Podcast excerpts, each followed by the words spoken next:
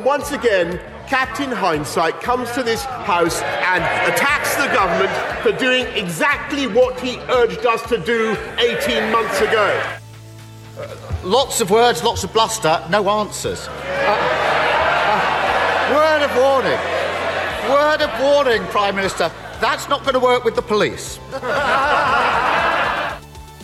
Market rate, £3,000 a day. Were you signing Lionel Messi? This is First Minister's questions. Just once, just once, it would be nice to get a First Minister's answer. Any political party in this chamber that was confident in their arguments around independence would not be desperate to deny the people of Scotland the right to make that choice.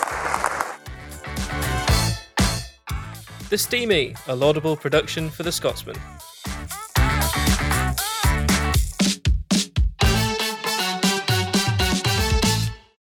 Hello and welcome to The Steamie, the Scotsman's political podcast. My name's Conor Matchett. I'm the Deputy Political Editor at the paper. And with me this week, as per usual, we have our political editor, Alistair Grant, our Westminster correspondent, Alexander Brown, and our political correspondent, Hannah Brown. I hope we're all doing well.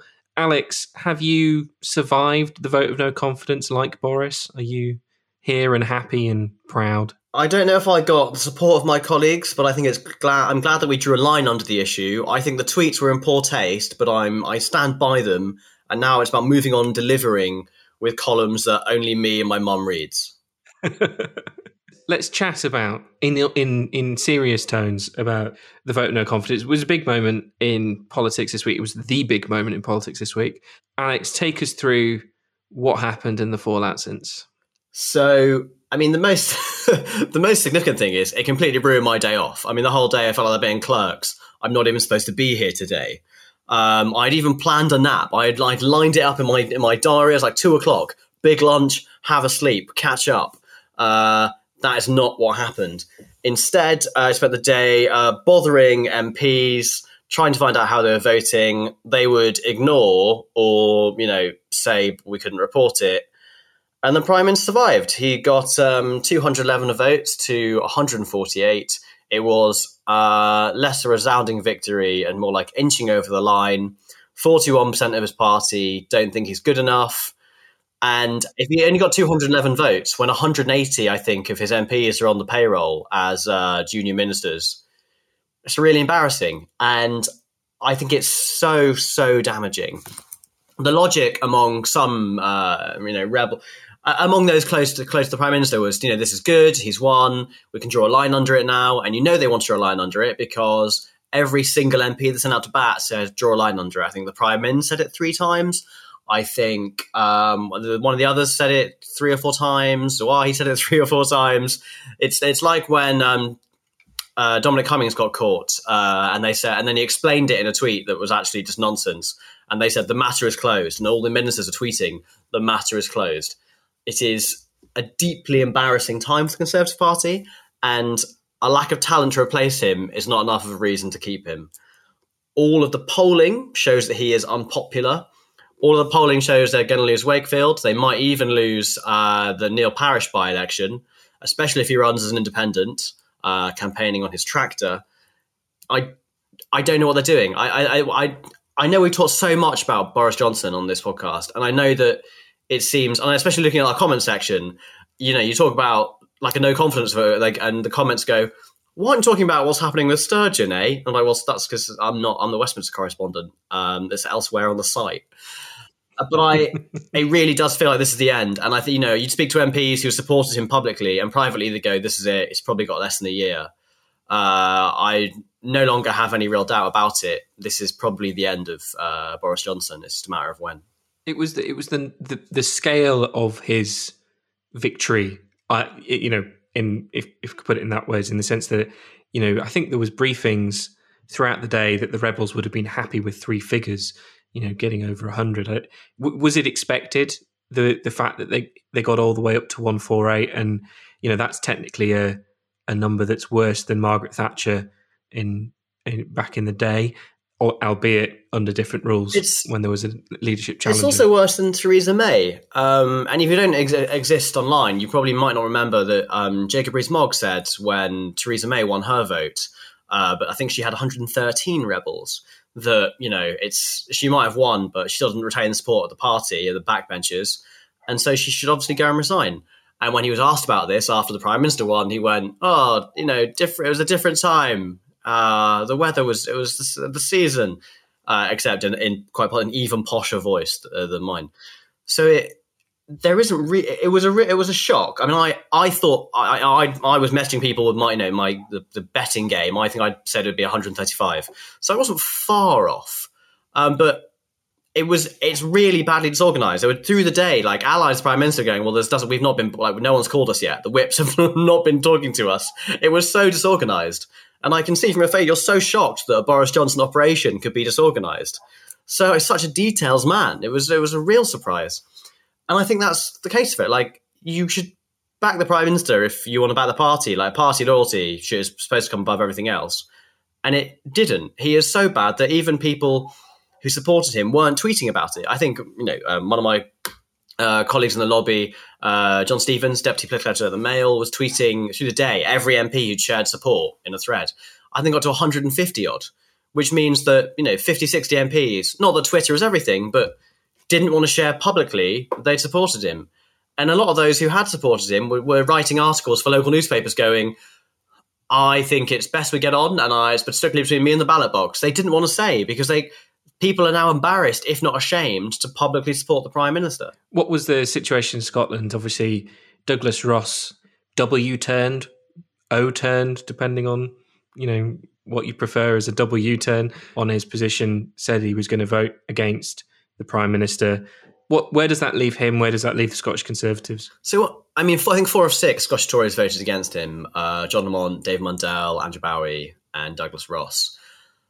I have spoken to ministers who have said before that they think I well, after Douglas when he first said that the prime minister should go, that either Douglas would go or the prime minister would, and they were a lot more to believe it would be Douglas because it was unsustainable. And we are now in a situation where Labour are writing letters and going, "How can you support the prime minister in the next election?" Which is a valid point, but the Scottish part, the Scottish Conservatives always tried to separate themselves from the prime minister because it's politically toxic in Scotland. And I and I'm probably slightly different uh, from the norm on this. I actually think Douglas probably did, if not politically the most sensible thing, I think he tried to do the right thing. I think that, you know, he handed in the letter initially, which is probably fair enough when Partygate first emerged.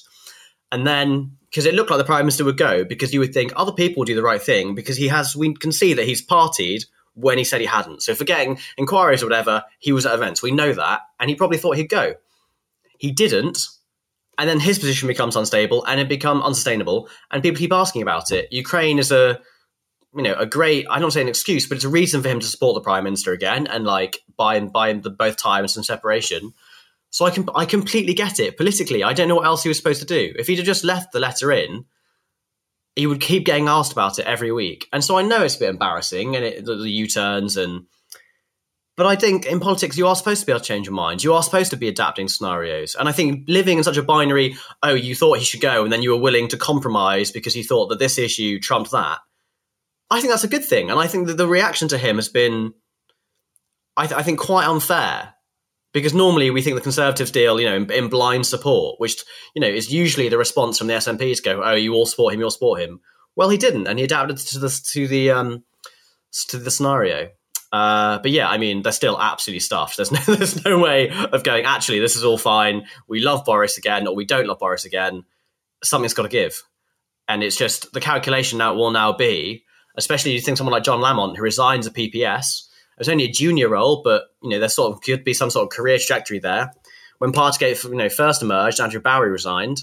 Again, not a senior role, but there was probably some, you know, a, a path to a more senior position there so they they must have taken the calculation that he's going to go. What's the outlook now? I mean, I, Boris has got two key by elections on June the twenty third. You know, as you said in Wakefield and and then Tiverton and Honiton in, in deepest darkest Devon. Um, you know, the, the, these are seats that in 2019 were, you know, Wakefield is a classic red wall seat, Tiverton and Honiton classic kind of rural Tory seat with um, you know, I think they've got 52% majority over the Lib Dems, who they're most likely challengers in that seat. 20 odd thousand.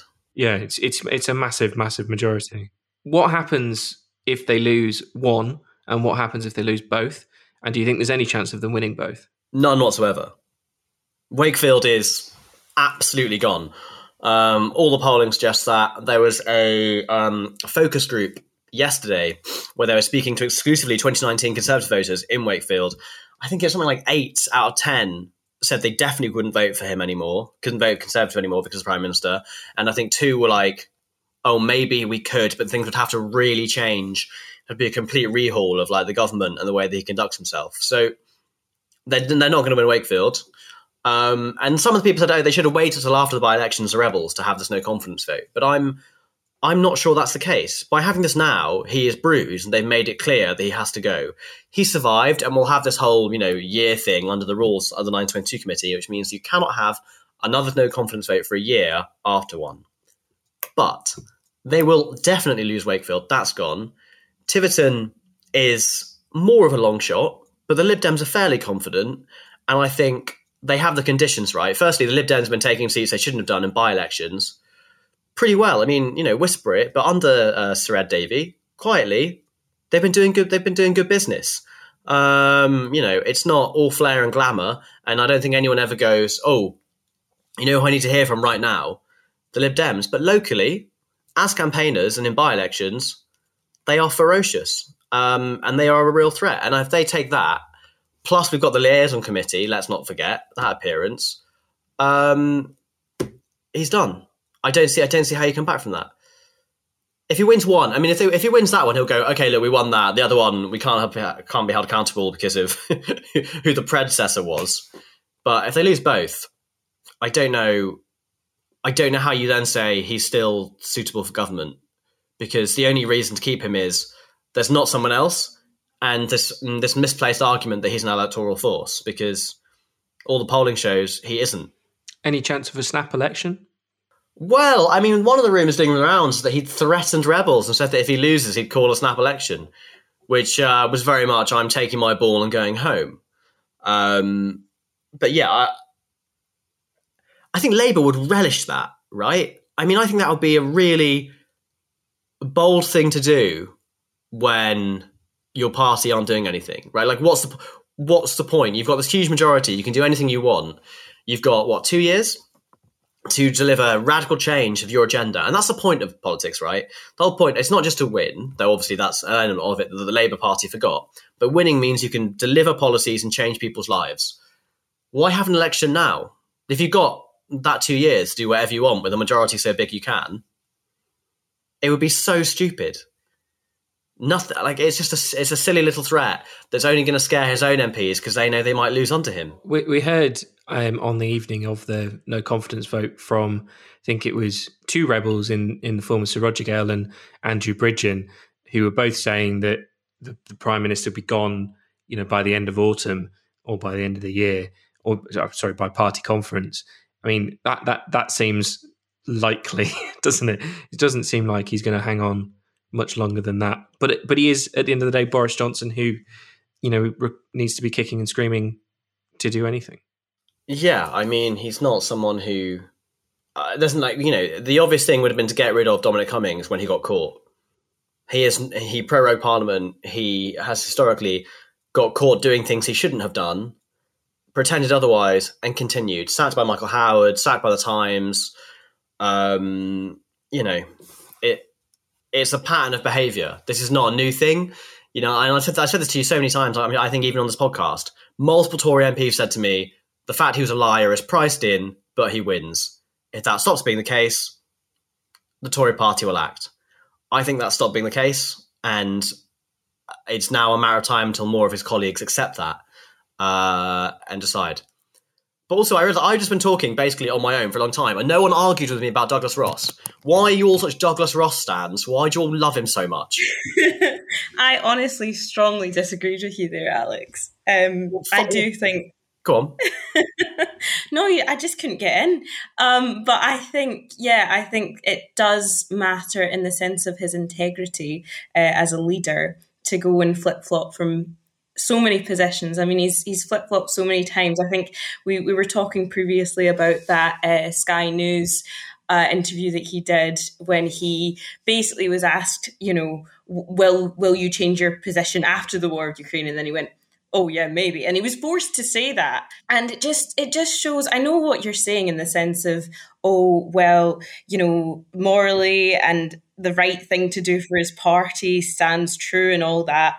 But at the self same time people want to find a leader who they can trust and know that their views don't change it because I don't think it is a very movable and changeable position. What he's done, you either think is acceptable or unacceptable, and you kick him out for the party on that basis. And I don't think that any information that we've received since Douglas Ross put that no confidence vote, uh, or sorry, put that letter to the 1922 committee, I don't think much has changed. And I think actually much more things that have come out have been worse. And then he still went, oh no, but I'm going to support him through the war of Ukraine. And then he went back and went, oh, no, I'm going to do this no confidence vote. When he found that probably more people were going to be in support of that in Scotland with the other kind of MPs following suit.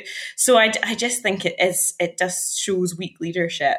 And I don't think he can now go to the doors of people in Scotland and when an election comes up and ask them to back uh, his UK Tory leader because he clearly doesn't. But I think he's, I think he's, he's, he's, he's taking that it won't be. Sorry, go on. No, I was just going to say. I mean, I think he. I don't disagree. I mean, I, I can basically. I think you made a good case for it. I think he was put in an impossible position. He would have been harshly criticised either way he put, I mean, the decision put in the letter, I think, was quite a bold one at the time. He gained a lot of respect for that, just in, in terms of sticking his neck out. Um, and I think the problem is that he's now in quite a top, he's now in probably the most toxic situation in the sense that he put in that letter, flip flopped about it, eventually voted against Boris Johnson. Boris Johnson survives. Douglas Ross is there in a situation where, I mean, if you take a step back and look at the situation he's in, it is mental that, you know, they don't support the UK Tory leader he actively says he should look at resigning. Uh, you've got people like Stephen Kerr, the, the chief whip in Holyrood, I think was on the BBC the other night, essentially saying that Douglas Ross would survive longer than Boris Johnson. And it's just quite crazy to imagine party figures talking about, you know, their two leaders in that way.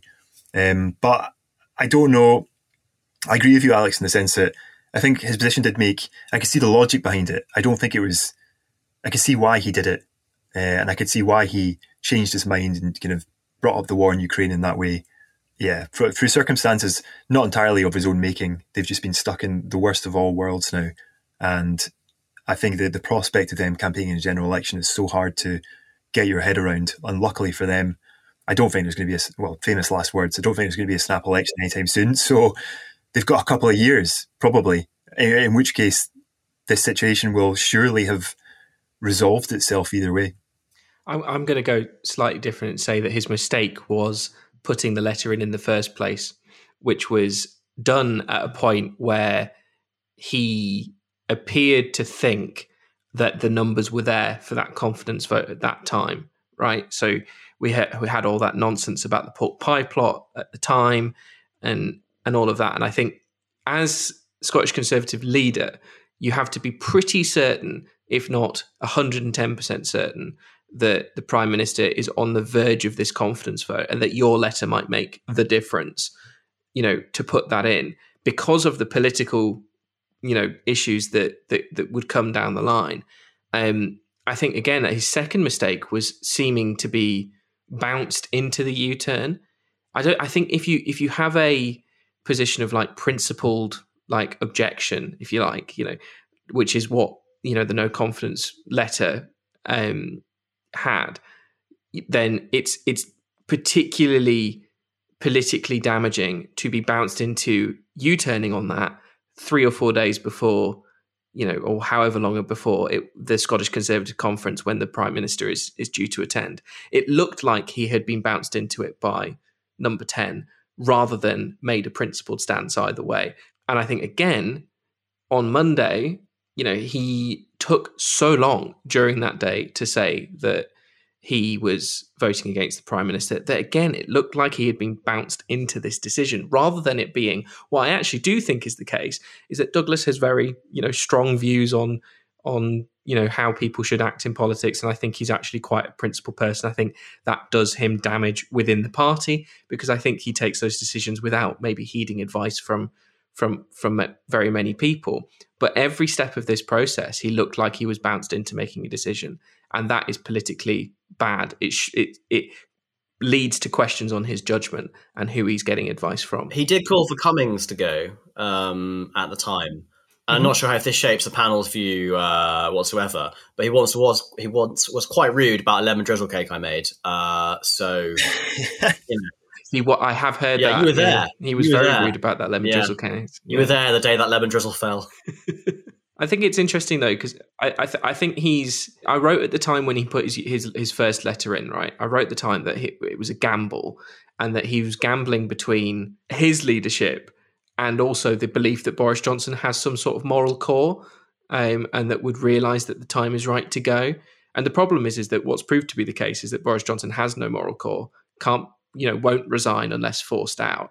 And Douglas Ross is appearing, you know, weak and, you know, insignificant in the grand old scheme of conservative politics. And I think that's damaging for him in the long run. I But do. don't you think the letter that he sent originally to the 1922 committee really kind of cemented his own stance as a Scottish Tory leader and probably garnered him a lot of respect from the public? I think we're missing that out a wee bit in this debate. In that, I think there were a lot of Scottish people who went who weren't supportive of what Boris Johnson had done re obviously, and went good on him for you know standing his ground and making a point. I totally get the point of maybe calling it a wee bit too soon, but to the public that looked like such a strong move from him.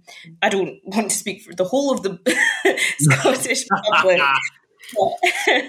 I think I know that quite a lot of people did feel like that, um, and quite a lot of people who actually not just Tory voters, not just Scottish Tory voters in Scotland, but voters from across the political spectrum in Scotland probably thought, "Oh, he's standing his own ground and he's he's coming out against this, and he's got a bit of integrity." Then he went on to undermine that integrity for a lot. I think like I, I don't disagree with that, but I also don't think that it's really of that much value to them because those people would have thought good on Douglas Ross standing up to Boris Johnson, but I doubt those people would have voted for the Tories in the back of that. Well, what about Scottish Tories? That's what I mean. I don't think it would have got them any votes as such. They would have got a measure of respect in, in the sense that he stuck his neck in the line, which I do think was of value, but I don't think it would have attracted votes. I just think people would have. I don't know. I just I just wonder how much value that really has. Absolutely. Well, if you've got any thoughts at home, do let us know on Twitter at the Scotsman. Um, Alex, thank you very much. I know you're now going to zoom off and you know have some fun and do do your own job for a bit. This is this is part of my job. I know I know it feels like it's fun, but I'm I have to turn this on. I do not enjoy this. It's um it's, it's an arduous task for me. Right, thank you very much, Alex. See you later. Bye. So thank you to Alex for joining us and talking us to talking us through even the vote of no confidence on Monday. Alistair, I'm now going to turn to you. The big political story in recent weeks in Scotland has been ScotRail and the dispute pay dispute between train drivers and the ASLEF union um, with ScotRail over pay. Take us through what's happened. There was a bit of a breakthrough yesterday in particular. Yeah, so we've obviously had this situation for a while now. People are used to this reduced timetable in ScotRail causing quite a lot of anxiety, quite a lot of problems for people. Um, I think caused problems on Wednesday with the Scotland game. Basically, people were told they couldn't get trains afterwards. Uh, major kind of concerns from business leaders in terms of the nighttime economy. Uh, essentially, just a lot of unhappiness about it. And then, as you say, what looks like very much like a breakthrough, a pay deal with ScotRail and the train drivers union ASLEF, five percent pay deal after kind of quite fraught negotiations. Sometimes I think um, they rejected. I think it's two previous pay offers. It looks like good news in that front. I don't know how long. It's suggesting that it could take a couple of weeks to get back to a normal timetable. But one of the other things in the back of this that I think is interesting is that we've seen already other unions kind of coming out and pointing to their own situations. Uh, unions like the GMB, uh, who have their own pay disputes, they've got pay offers themselves that they've rejected, and will probably look at this pay deal, this five percent pay offer, and want to at least match it. You know, if if five percent is what train drivers have been offered in the back of this dispute, there'll be a lot of other, you know, teachers, council workers who will look at that and basically view it as a baseline now, I think. And that could cause problems over this summer. We've already had kind of stories about a summer of strike, strikes, you know, kind of unhappiness over uh, pay offers not matching inflation. Inflation is obviously soaring, um, and a lot of these pay offers come in well below that. Uh, I think the teachers one, I think, was around two percent, and the EIS, the kind of biggest teaching union, has been pushing for a ten percent pay deal. So you can see that massive gap between what they want and what they've been offered. Uh, and I think, yeah, it's gonna it's gonna create a tricky situation. Uh, and I think the Scottish government, uh, we know their budget is already tight. They had their resource spending review um, a few days ago that had, you know, basically outlined what are essentially real terms cuts to a lot of public services, key things like councils, the police, the justice system, um, and essentially those cuts were adding up to over a billion pounds in the coming years. So yeah, things were already looking grim, and obviously this money has to come from somewhere. It will be quite a potentially quite a, a fraught summer. Yeah, Kate Forbes said, I think in a in an appearance in front of committee on Tuesday that you know there's no very difficult to impossible for the government to inflation proof pay rises for for public sector. This obviously, as you, as you kind of mentioned, this comes in a in a context of a you know 1.1 billion pounds worth of cuts to the public sector in general. Um, you know, excluding health. Um, you know, it comes along alongside a commitment to drop the public sector workforce by 2026 27 to pre-pandemic levels which is about 30,000 fewer fewer workers although Forbes is keen not to put a number on it while also freezing the public sector wage bill. Um, so that doesn't necessarily mean you know people won't get pay rises but it does mean that hopefully they'll be offset by people leaving the workforce or alternatively people take pay cuts over the next 4 years I mean, it's, it's, it's, a, it's an impossible situation for the government, really, to be in, where they're going to have to balance public spending and demands on their, you know, resource financing, you know, year on year, while also dealing with with the unions who are quite rightly demanding more money. Yeah, it's an extremely difficult situation. Like you say, I think one of the one of the areas that's facing cuts is councils, local authorities, where a lot of this unhappiness, uh, a lot of these workers are unhappy are employed by local authorities. So, yeah, I think money is going to be incredibly tight. Uh, you can understand. I, am not saying in the sense that I think unions are I totally understand why they're pushing for bigger pay offers. We've got inflation, you know, almost reaching ten percent. Uh, these pay deals are well below that, so workers are facing a real terms cut. That's just a fact. Um, and you can understand from a union's point of view why they'd be pushing to address that. We've got a cost of living crisis, people struggling with food bills, with fuel costs. We've got you know, soaring fuel costs at the moment. I think the the price of filling up an average family car has reached hundred pounds for the first time. Um, so people are really struggling, and there's, you know, a lot of concern about the months ahead. Energy costs rising in October again, um, and I think from a trade union's point of view, they'll be pushing for, you know, pay deals that take that into account and reflect that reality. But at the same time, obviously, the, the government is also struggling for cash. So yeah, I just it's it's as I say, it's going to be fraught. I'm not sure. I'm not sure how how this summer is going to going to work out. Hannah, you you were angry, I think, on Tuesday or Wednesday after Jenny Gilruth suggested that it would be fine for people just to walk home after the, the Scotland match. I mean, th- these these these strikes and the, the, this industrial action has real impact day to day on people and workers and you know everyone. Yeah, I mean, I'm always angry, Conor, to be frank. But I was particularly angry on Wednesday when Jenny Gilruth was speaking. Uh, I think it was taking an urgent question from the Tories, who were basically saying, are there going to be any urgent provisions uh, for people coming home from the game at Hampden, uh, where I think now I'm not very good with football, but I think it was Armenia and Scotland in the Nations League. Wow, I've impressed myself playing there. And um, yeah, so and and the the annoying thing was the ScotRail announced that day that the trains would stop essentially before the final whistle was blown. So people had no means of getting back, as we all know uh, that this ha- this was happening this week. Um, so basically, Jenny Gilruth updated people saying that there will be no real replacement after that. And as an example, well, she didn't even she didn't she didn't allude to it, but she said it in her statement as she was announcing these um, the fact that there would be no re- replacement. She pointed to the fact, well, people prefer to walk home, and I think she used the example of people at the Ukraine game and said, well, I think seven thousand five hundred people took the train there, and then only two thousand five hundred took the train back. So that was kind of like alluding to the fact that, oh well people, you know, people can make their way back, which is so dangerous, I think, to kind of say that in a statement announcing that you're not going to have any real replacement.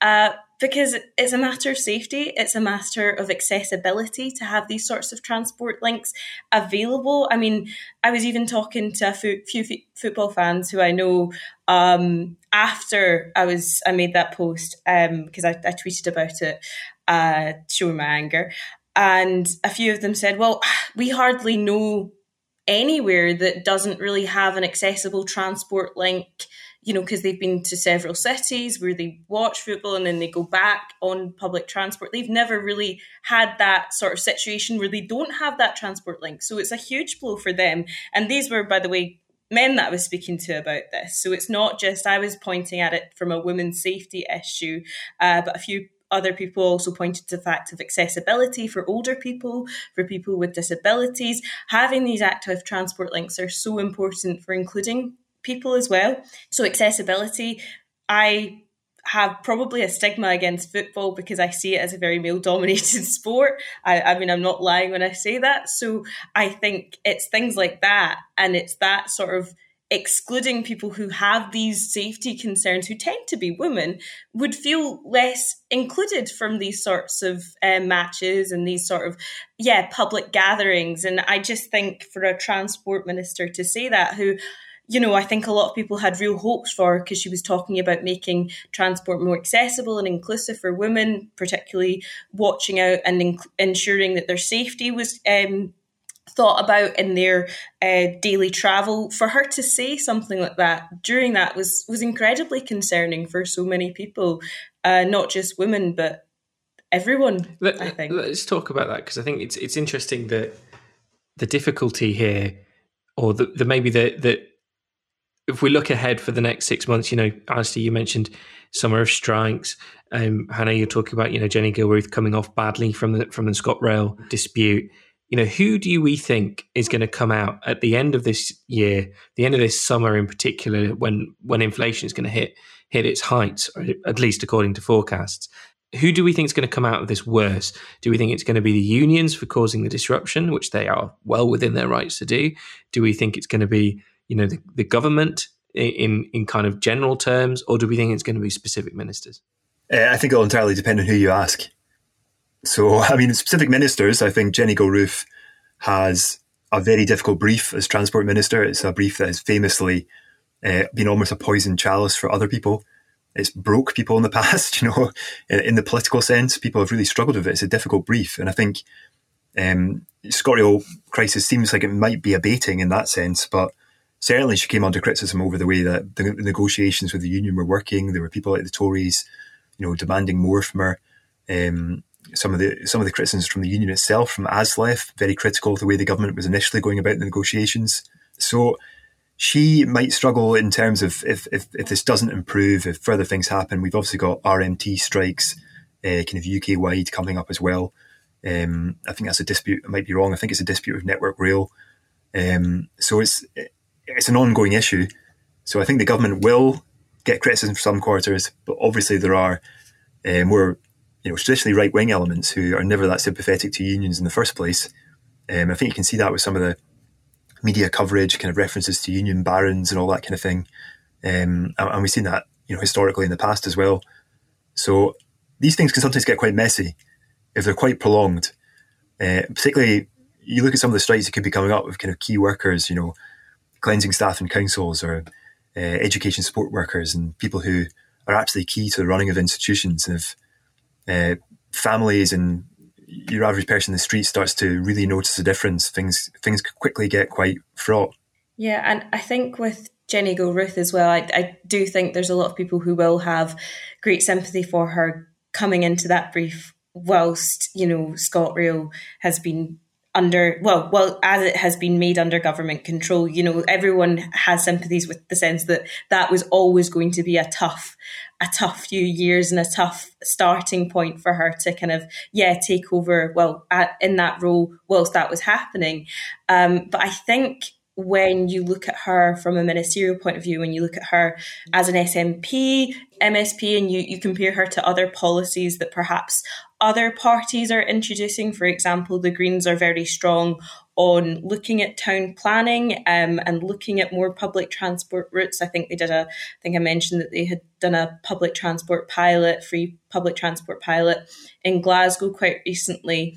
I think people might be looking as all this ha- is happening with the train chaos, they people might be tempted, the general public might be tempted to look at other parties and go, oh, well, these guys have a really good and worthwhile and viable and accessible understanding and policies around transport. So coming up against kind of competitors like that who are really focusing on transport, I think will be a, a real challenge for Jenny Gilruth. And I think with the SNP and the Greens agreement, um, it should be incredibly important to kind of look towards their partners within that.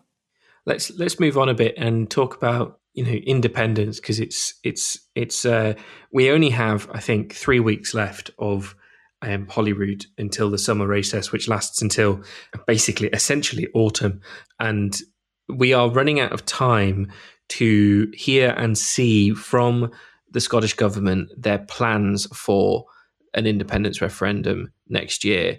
Yesterday, there was uh, you know news of a sort about a, a, prospectus being being you know published next week or in the coming weeks. Part of a prospectus, a scene setter, I believe the phrase was from from the First Minister spokesperson. We should see a referendums bill by the end of before summer, I guess, Alistair, surely.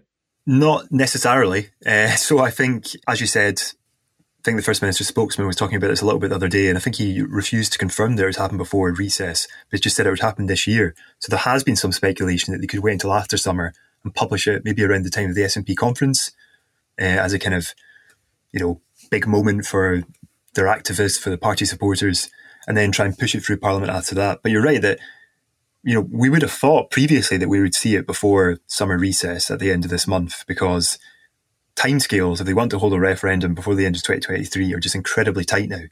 And they'd be unbelievably tight if they wait until after summer. But that might be the route they go down if primarily what they're after is a showdown with the UK government as opposed to any real intention of having a referendum next year, which is what a lot of people suspect, just given the timelines and given the fact the UK government is probably going to say no. Um, so if they push it through, and it gets challenged by the UK government and we go to a court case and it leads to a big standoff, that might be what they're going for instead, rather than actually any hope of it genuinely taking place. Um, but as you said, we've got, I think, the first of a series of documents that are setting out the new kind of SNP vision for independence due in the coming weeks, potentially next week, uh, described as a scene setter, which sounds incredibly vague. To be honest, it sounds like a kind of introductory document that might not have that much in it. But we are told it will include some some kind of policy proposals, although obviously that's a very loose idea. And you could argue that just floating the idea of independence itself is a policy proposal. Um, so I, am not sure we'll get much detail on that initial document. But then after that, there is expected to be a series of documents looking at different issues, things like currency, things like trade, the border, all those kind of things that, you know, there's loads and loads of questions, unanswered questions over. So instead of a white paper like they produced ahead of the 2014 referendum, we're going to get these different papers looking at different issues. But yeah, that should kick off very soon. It's interesting, isn't it? Because I think you know we're, we're we've been at the point now where we've been circling, you know, um, above the independence referendum landing for for a long time. You know, waiting for something you know concrete from the government and I'm, I'm not necessarily talking about you know the referendum bill itself but you know in reality we've been discussing independence you know, as a country with the 2014 prospectus for independence, you know, slight minor changes every here and there from from the SNP, you know, when when it's suited and when conferences has wanted to make those minor changes. But you know, it's time for answers, isn't it? I mean, the Scottish public deserve some sort of understanding of of of what the hell they're going to be voting for if there is a referendum next year.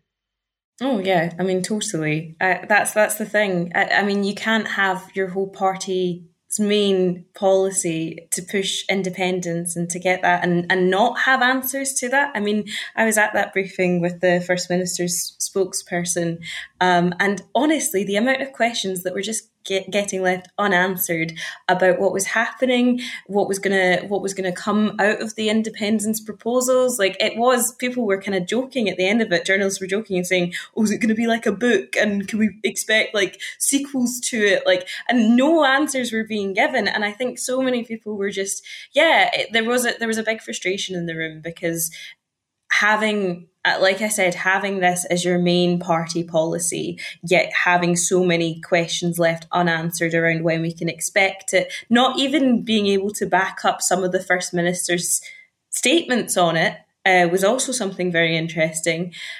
It's just you know, I think it will take people by surprise a lot and, and make them reconsider, oh gosh, is this the party for independence? Um, or are they having other things kind of prioritized in this agenda? And it might make or break people's voting if this is their sole purpose for voting SNP. What do you think, Alistair? Yeah, I mean, I think it is long past time for answers. I mean, I can see why they're not doing it to some degree because, like, the sooner you put these documents out there, the more time people have to pick over them, the more time opposition parties have to criticise them, the more time, you know, experts in different institutions have have to pick over them and to see the holes and to point out all the awkward things that the SNP maybe don't want to talk about. I think particularly with issues around the border between Scotland and England it's such a difficult issue, potentially incredibly damaging for the SNP's case, just because it throws up all sorts of different things. If they want to rejoin the EU uh, and England remains outside of it, it would just be yeah incredibly difficult. It Throws up all all sorts of different problems. Um, it's not to say that it's unanswerable, but they do have to come up with these answers, and when they do, they will be criticised for them just inevitably. So I can see why they're not doing it in that regard, but I think it just adds into this whole atmosphere that the idea there's going to be a referendum next year just seems increasingly farcical in the sense that you know I don't know many people really in Scottish politics. You know, people publicly say there will be, but when you speak to activists or whatever privately, I don't know many people who genuinely think that it's a real possibility that's actually going to happen. It's, it's more usual that people would say, you know, within this parliamentary term or something like that. Um, although I do also get the argument from the SNP's point of view that um, I actually thought when this got brought up at a committee the other day in Holyrood uh, with the, Con- the Constitution Secretary Angus Robertson and the Finance Secretary Kate Forbes basically asked about whether they think there'll be a referendum next year by the Scottish Tory MSP Donald Cameron. And Kate Forbes' answer I thought was quite good. She basically just said, you know, that's the intention. That's what we're working towards, which is the SNP's position. And that's fair enough. That is their intention. They do want a referendum next year and they will push the UK government for that. I think Angus Robertson's answer, which was, yes, there will be, was a bit more, I mean, maybe disingenuous is the wrong word, but it just seemed, you know, they can't guarantee that. And I don't think I think it's hard to see a route to a referendum without the UK government playing ball in some way, shape, or form. Yeah, the debate is completely stalled at the moment. I think that's one of the problems, and we need to. It needs to be moved on in some way. Yeah, maybe these documents will do that. To, to, to borrow a phrase, I believe, from a different political commentator, we are living in a stagnation nation um, when it comes to independence. But thank you very much, both of you, for joining us, and thank you to Alex earlier as well for taking us through the uh, vote to no confidence in Boris Johnson. I'm away next week, so you at home will be left with these three people to, to chat through all of what happens when I'm drinking whiskey on the Isle of Jura. But thank you very much, uh, both of you, again, and thank you very much at home for listening. Bye bye. The Steamie, a laudable production for the Scotsman.